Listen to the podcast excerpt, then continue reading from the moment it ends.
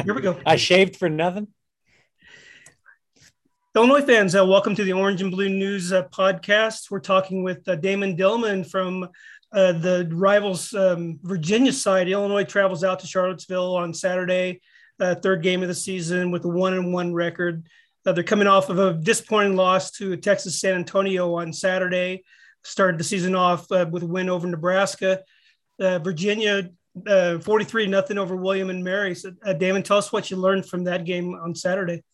Yeah, I mean, to be honest with you, despite that score, and when you look at the stats, how one sided the stats were as well, it's really hard to take a whole lot from that game because William and Mary's a team that was missing a whole lot. They were missing their quarterback, they were missing their top running back, they were missing their left tackle, they were missing uh, their best linebacker on defense, and even with those guys factored in, that's a William and Mary team that was picked to finish 11th out of 12 teams in the CAA this year. So UVA got off to a slow start offensively. They were maybe trying to get a little too cute, a little too tricky, trying to run. It almost seemed like they were running a gadget play every other play or every third play.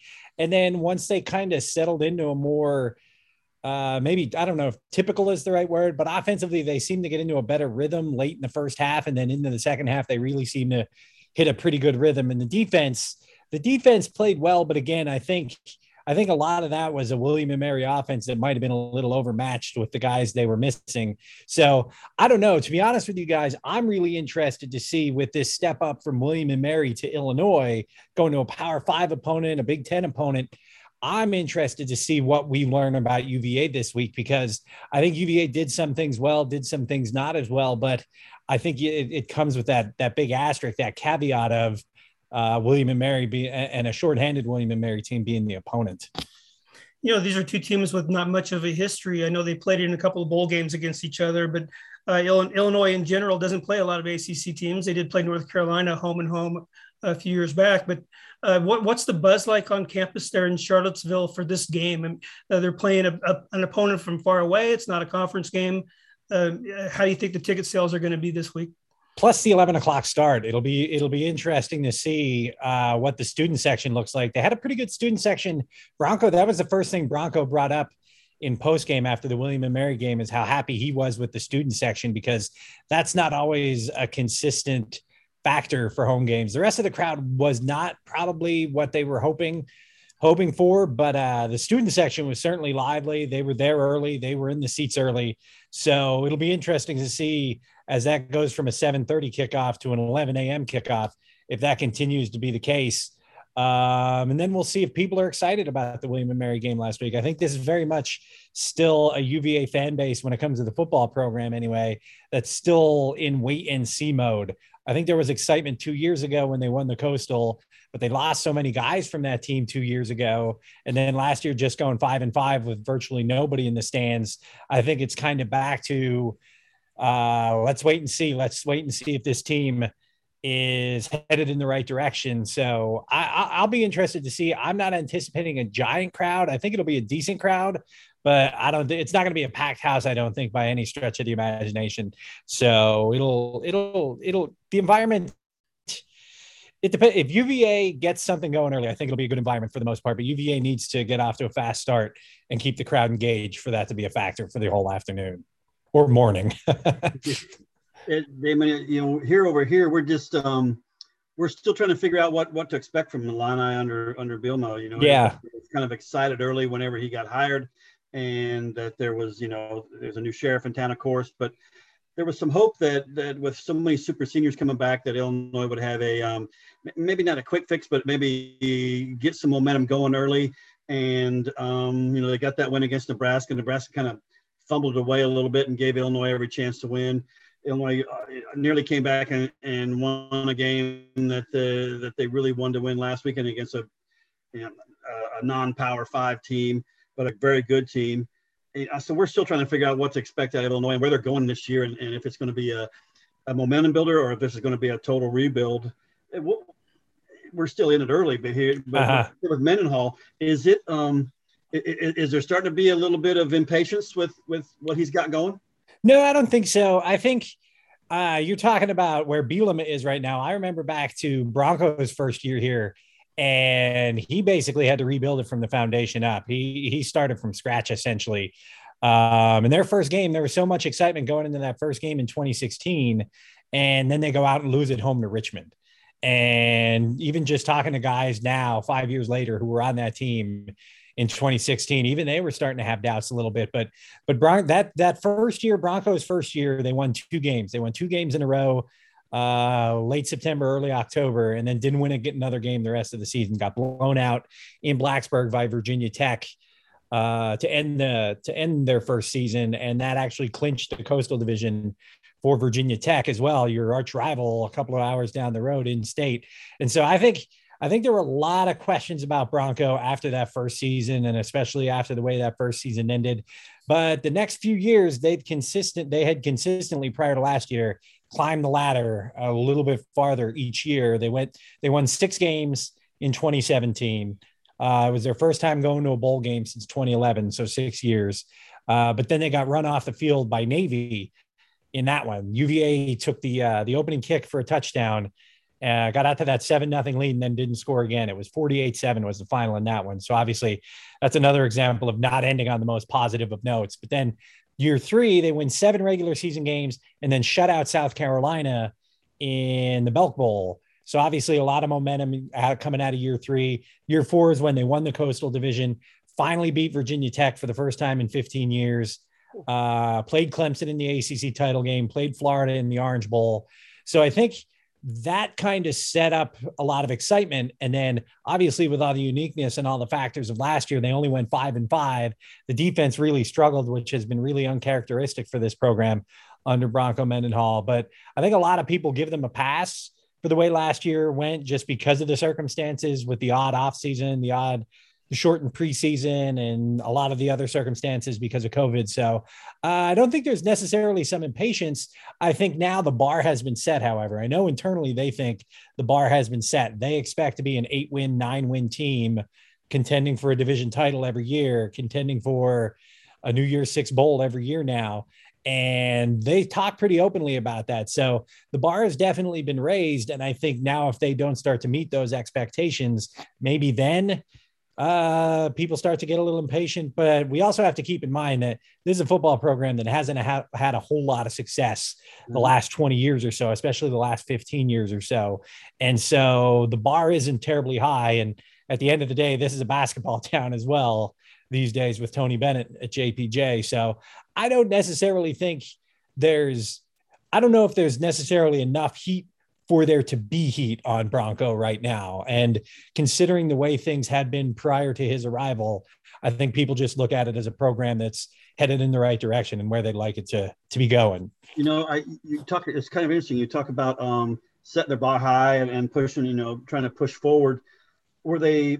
Were the guys kind of? Is there a chip on the guy's shoulder? It seemed like the. You know, I saw them. They were picked seventh in, in their division. Yeah. Did that kind of rub them the wrong way or what? Yeah, I think so. I think there's absolutely I think especially when you talk about the uh the super seniors, the guys who are back, they've got eight of them this year, including a couple of guys who've been in this program for six years now, who've been here their first year. They redshirted when Bronco took over the program. And I think the fact that they ended five and five last year, the term Bronco coin was unbroken growth for those years where they went from two wins to six to eight to nine. And then to take that step back and only win five games last year, I think those guys, they took that personally. And then when they saw where they were picked, kind of those external expectations, I think they took that personally as well. So yeah, I absolutely think there's that that uh, so-called chip on their shoulder. I think these guys do have something to prove. And that's why they talk openly about why that's why a lot of them are back for that fifth or sixth year when they could have moved on. But uh, they have something they want to get done this year. I'm really kind of struck by the similarities between the two programs, listening to you and reading about the, the Virginia, like I have this week, just getting ready for the game. I mean, uh, you have two teams who don't have a long history of, of winning. You have two teams um, that everyone kind of sees a little bit as a sleeping giant because of the strong recruiting base. For Virginia, it's yeah, it's, it's the Eastern Seaboard and Virginia Beach, and for Illinois, of course, it's uh, Chicago area. Um, so how how has uh, Mendenhall been doing with you know with the local football talent there? Because there's a, a ton of talent coming out of that area. That is a that is one sticking point. That's something that they've definitely obviously they, they came from BYU And BYU is such a, a unique situation from a recruiting perspective. And so they had virtually no connections to to any of the high schools here in Virginia or anywhere else in the Mid Atlantic area. So that's something that they've kind of had to build throughout their time here. They only retained one one assistant uh, from Mike London's staff from the previous staff, Marques Hagans, who was a quarterback here about 15 years ago. He was Mike London's receivers coach, and he's been Broncos receivers coach ever since. But he's the one guy that they retained. He's from the Tidewater area. So I think they kind of leaned on him pretty heavily early to help get some inroads, especially in that area, because that's such a hotbed for recruiting. But this is such a competitive state now for recruiting. Like Penn State, if you go through and you look, Penn State gets a lot of the best kids from Virginia every year. Alabama's in this state every year. Other other out of state programs, they they raid Virginia and Virginia Tech have kind of fallen back. They both have that same problem where they've fallen by the wayside a little bit when it comes to these in-state kids. A lot of these other big time programs and have come in here and kind of ransacked Virginia for the best talent. So that's obviously something UVA had these last couple of recruiting classes. You can see there's there have been years when there are only maybe like two or three in-state kids in Broncos recruiting classes. Um, they still re- recruit a lot of kids from all over the country. They've gotten into Georgia more. They've tried getting into Florida more at times. Um, but yeah, that is obvious. That's something that I think they still want to build stronger bridges with these in-state programs because it is such a talent-rich state. There's guys all over the state who uh, who just you see them going to Penn State or you see them going to Alabama or you see them going to these other schools. And it's frustrating for fans. It's frustrating for Virginia and Virginia Tech fans. It's one of the few things they agree on, I think. But um, but yeah, I think I I think both both Bronco and Justin Fuente have really tried to build those bridges and build those inroads. And it's it's going to be a long process and i think it's one that's still kind of continuing here. Everything you just said illinois fans can directly relate to because it's just it's the same story here yeah. in illinois you know? Uh, i think brad bielema has made more of an effort to get the in-state kids but before that lovie smith just couldn't get it going in state and i don't think he really tried very hard to get it going in the state of illinois really um, uh, but let's can we let's get into the nuts and bolts of these two teams and what the fans sure. expect on the field. You know, I, I, know the statistics don't tell the full story, but just digging into last year with Virginia, one thing that really jumped out at to me was get, uh, giving up the long ball over the top. Now, yeah, you know, a lot of long plays from scrimmage, and specifically a lot of long pass plays from scrimmage. And you know, what was the issue there? Was it more run after the catch, or was it going over the top of the defense? You know, because there was a, a, ton, like 54 plays of at least 20 yards and like 20 some of 30 plus yards.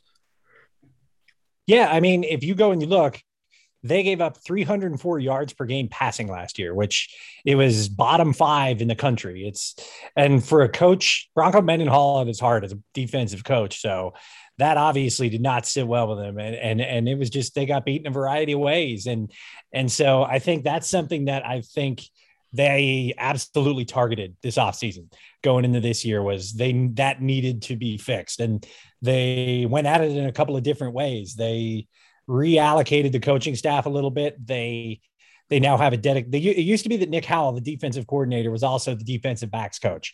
Now he sort of oversees all of the defensive backs but they have a dedicated safeties coach who used to be the inside linebackers coach and they have a dedicated cornerbacks coach who used to be uh, on the offensive side of the ball and he's also the special teams coordinator. So so they reallocated they reworked the coaching staff a little bit to put more of an emphasis on the defensive backs. They went out and landed a couple of grad transfer cornerbacks. They got a guy anthony johnson who's starting for him now who was at louisville prior to here. Another guy josh hayes who was at north dakota state. He hasn't played this year and it doesn't sound like he's going to play on saturday either. He got hurt in camp a leg injury and uh, so that one has not worked out as much. But uh, and then the other thing they've done is they seem to they've always played a lot of five defensive backs. I think a lot of that has always been just a product of where the college game is now. But it seems like they've dedicated themselves more. Uh, these first couple of years Bronco was here, they were a base three four defense. The it, it looks like they're going to be a base three three five this year. They're they're going to be a base five nickelback uh, defense because when you talk about those super seniors, three of them are in the secondary. Uh, all three of them are playing safety now. Actually, one of them used to be a corner, but they've moved him to safety this year as well. So, uh, yeah, they've gone at it in a variety of ways, and that is absolutely something that they targeted and they they didn't tackle well last year. They wanted to be more physical going into this season. Um, so fixing that defense, like I said, Bronco's heart and soul is a defensive guy. And so that I think he took that personally. I think his coaching staff took that personally as well, because prior to midway through, two thirds of the way through the 2019 season, the two years prior, 27 and 2018, they were giving up like less than 200 yards passing a game. Same for those first two thirds of the 2019 season. And then they played Clemson in the ACC title game. They played Florida in the Orange Bowl. Both of those teams threw it around on them. They were banged up in the secondary late in that season. And then that just kind of, for whatever reason, carried over into last year. And it was a huge problem for them all of last year. And again, that goes back to what I said at the beginning. It's tough to tell how effective these changes were because William and Mary had a true freshman backup quarterback making his first start in his first game. And they did everything they could, keeping extra guys in to keep him protected. So they weren't exactly throwing the ball around all that much. So, and I mean, I don't know how much Illinois is going to throw the ball around this much either. But then next week, UVA goes to Chapel Hill. And obviously, we'll get a really good idea of how this secondary looks in that game. So, but I don't know. That's one of those things I absolutely want to check out on Saturday and see how Illinois maybe tests that secondary if they're even interested in te- te- testing next secondary. The, the, Illinois coaches made it. They, they kind of made it sound like um, Virginia's got some athleticism on defense. They've got some long, longer, rangy guys, and yeah, athleticism. Is that true, or was that overblown? No, I think so. I think I think the guy they probably have in mind specifically, he's an outside linebacker and edge rusher, uh, Noah Taylor. He's in his fourth year in this program, uh, and he's he's bigger this year. He's he's up to about I think he's up to like 230, 235 now, but he's definitely he's an athletic guy. They have some athletic guys in the secondary. Anthony Johnson, the guy I talked about earlier, the uh, the grad transfer from Louisville, he's an athletic guy. So there are definitely athletes on this defense. That's what this coaching staff looks for is to get these athletes into the program and then figure out where they fit best. Elliott Brown's another one. He's another bigger guy. He's like six five as well. So is Noah Taylor, who I had talked about. Uh, he's a fifth year senior uh, linebacker who hasn't played as much. This is probably the most extensive playing time he's going to get. He's one of those guys who's back for fifth year when he could have moved on. He's one of those super seniors, but he's back in the program too. So yeah, there are definitely athletes uh, who can make plays. Noah Taylor can cover. Elliott Brown is he, he's work he's getting better as a coverage guy. Um, but yeah, there are definitely guys that they'd like to utilize in a variety of ways. And they got a they got a Butkus watch list guy.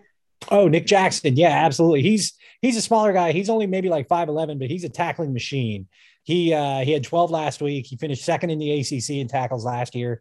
He was the only guy on, on the entire team, actually. He was the only preseason all ACC selection on the entire team.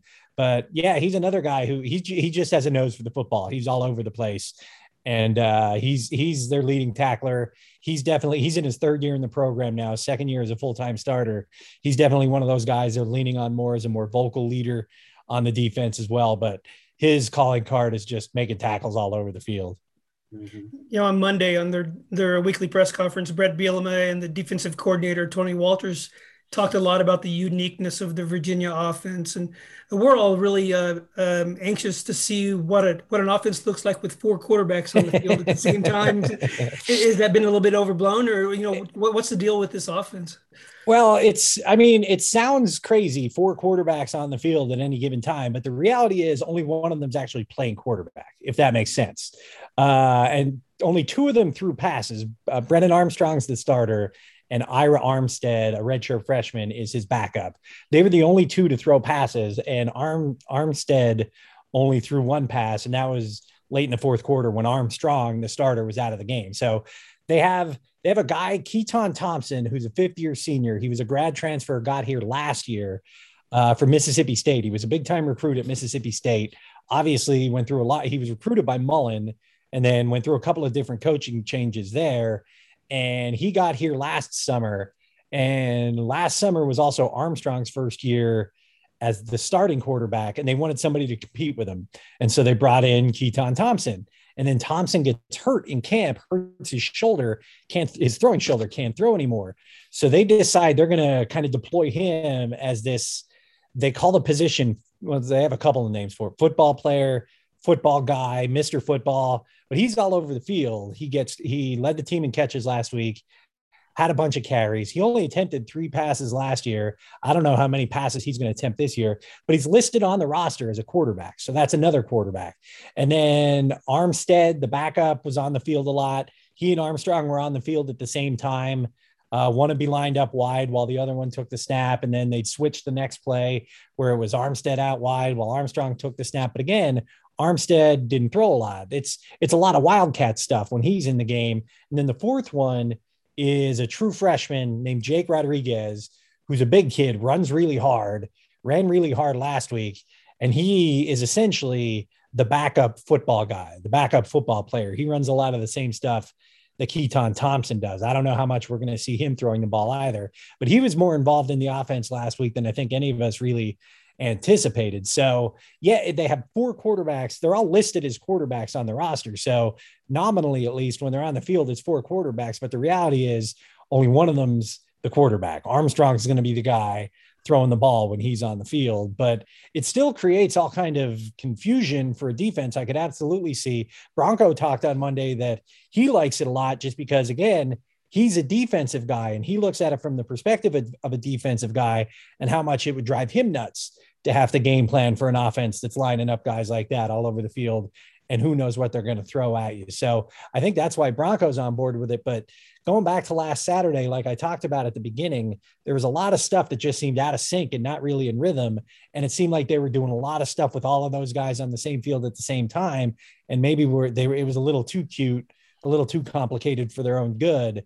And so they simplified things a little bit and found their rhythm in the second half, especially. So we'll see how much of that we actually see on Saturday. I don't know if they'll continue to scale it back a bit or if they'll give it another try to see if it clicks a little more. But it certainly makes for some interesting conversation on the message board because, uh, I mean, it's it, it is absolutely unique, and I'm not surprised that the Illinois coaches aren't looking forward to preparing for it because, as Bronco said, that's kind of the fun of it was making it that much more difficult for opponents to prepare for usually you see just the opposite in a first game against an inferior opponent. They, they, try to hide a lot of the playbook. It sounds like yeah, they, they, took out the whole playbook right off the bat in the first which is, quarter. So. Which is what we think they did defensively. We think they were a little bit more vanilla on the defensive side, but yeah, they were throwing everything at William and Mary, and it and, and it wasn't necessarily working all that well either. So it was uh it was an interesting evening. Certainly, they only had what like 59 yards in the first quarter, and I think people were a little uh three points and 59 yards. And I think people were a little concerned, but then they got it rolling a little bit. What's kind of the origins of this offense? Is uh, you know who's the offensive coordinator and what what's their background what's kind of a reference point for Illinois fans when they're trying to figure out what to expect? Uh, is this something completely new, or is this uh, an offense that uh, that came from another place? I think, well, Robert Anae is the offensive coordinator. He's been Broncos offensive coordinator. He came with him from BYU. Uh, he was Broncos offensive coordinator twice at BYU. Bronco fired him at one point and then rehired him a few years later, but he's been around for a long time. Uh, I, I think, I think this is something that they've kind of built on every year that they've been here because uh, first of all, they need dual threat quarterback eyes who they can use in such a way.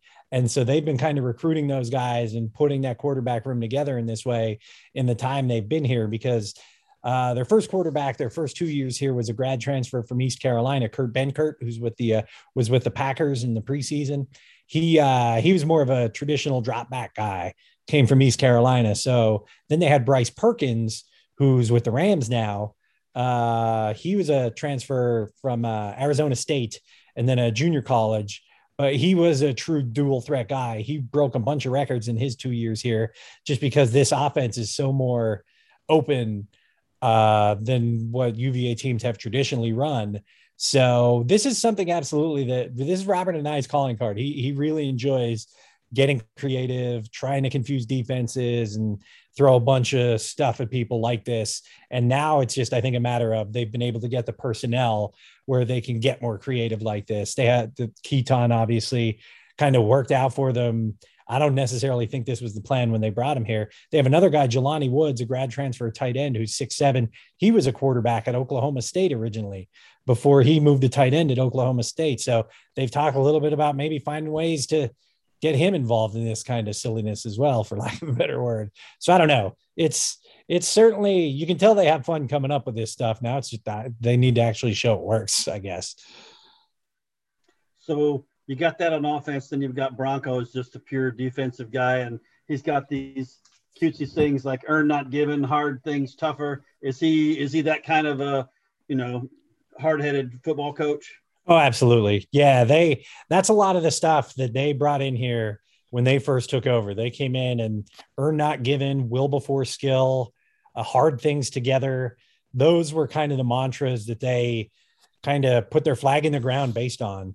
And those are the those are the kind of the culture they wanted to build where is based around those those mantras. And it, it, it like from the outside looking in that first year that first winter they stripped all the jersey numbers all the v sabers off guys made them earn them all back. Now these things are tradition. They do that every year. Guys practice without jersey numbers every year and they have to earn them all back. But that first year it was just this is crazy. This is not going to work. But to their credit guys all bought in they got the most important players to buy in the older guys the veterans the guys who are all acc players ultimately all Americans. Micah Kiser, a linebacker, Quin Blanding, a safety, guys like that. They got them to buy in, and it's it has worked for them. It from the outside looking in, you wonder sometimes how it works, but they guys swear by them. You you talk to guys who were on that first team, and they they swear by the changes that this coaching staff brought in. And I think also they see that it's worked. They see that they've improved every year prior to last year. They see that they've gone to a couple of bowl games and won a coastal division. So I think I think they're at a point now where, from an outsider's perspective, I can see how it looks a little interesting, but from an it from from the inside, it, by any every indication, it works. And so, I don't. I, I think it's going to continue to uh, be Bronco's story here because he, he seems to have found a formula that's working for him. Well, Damon, I know you have to run. Uh, thanks so much for coming on and educating us on the Cavaliers, and what we can expect. You know, when Illinois first scheduled this game, I kind of kind of had my doubts with the home and home with a team that we're, we're really not very familiar with at all. But it sounds like an interesting matchup on Saturday, and uh, we'll see you at the stadium uh, Saturday early morning. So thanks a lot, David, uh, John Supinie. I'm Doug Bouchon from Orange and Blue News. Uh, log on to Orange and Blue News. You can get a 30 day uh, trial subscription right now. So thanks a lot, Illinois fans, and we'll see you Saturday.